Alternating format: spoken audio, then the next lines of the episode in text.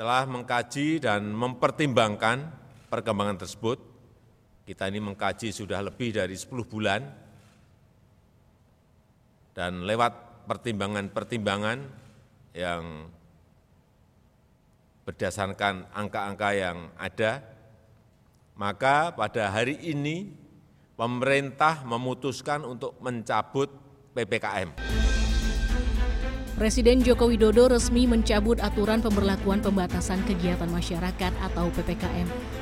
Keputusan ini diambil tepat jelang libur tahun baru 2023 yakni pada 30 Desember 2022 lalu.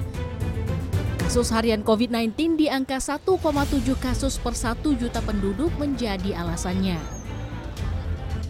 Perayaan Tahun Baru 2023 kemarin jatuh pada akhir pekan. Praktis, aktivitas masyarakat pasca pencabutan PPKM baru terjadi di Senin 2 Januari 2023. Keputusan pemerintah yang mencabut aturan PPKM disambut positif oleh sejumlah masyarakat, khususnya pengguna transportasi umum. Meski menyambut senang pencabutan PPKM, ada penumpang yang masih belum yakin pandemi sudah berakhir. Mereka memilih untuk tetap menggunakan masker dan menjaga protokol kesehatan di transportasi umum dan ruang publik lainnya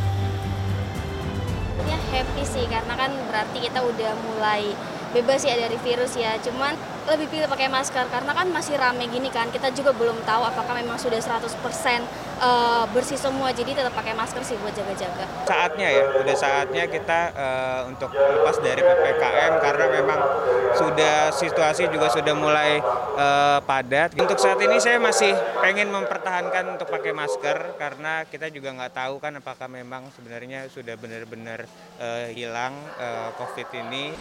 Tanggapannya ya bagus sih, maksudnya udah nggak terlalu ketat banget gitu. Ya kalau di tempat-tempat umum seperti sekarang masih pakai sih kak, soalnya mayoritas kayak udah terbiasa gitu.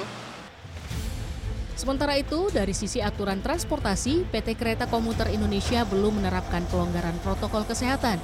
Penumpang masih diwajibkan untuk memakai masker dan dilarang untuk berbicara di dalam gerbong. Penumpang Transjakarta juga masih diwajibkan untuk menggunakan masker. Bedanya, petugas sudah tidak lagi meminta untuk menunjukkan kartu vaksinasi. Suci Bancin, Nabil Haris, Jakarta.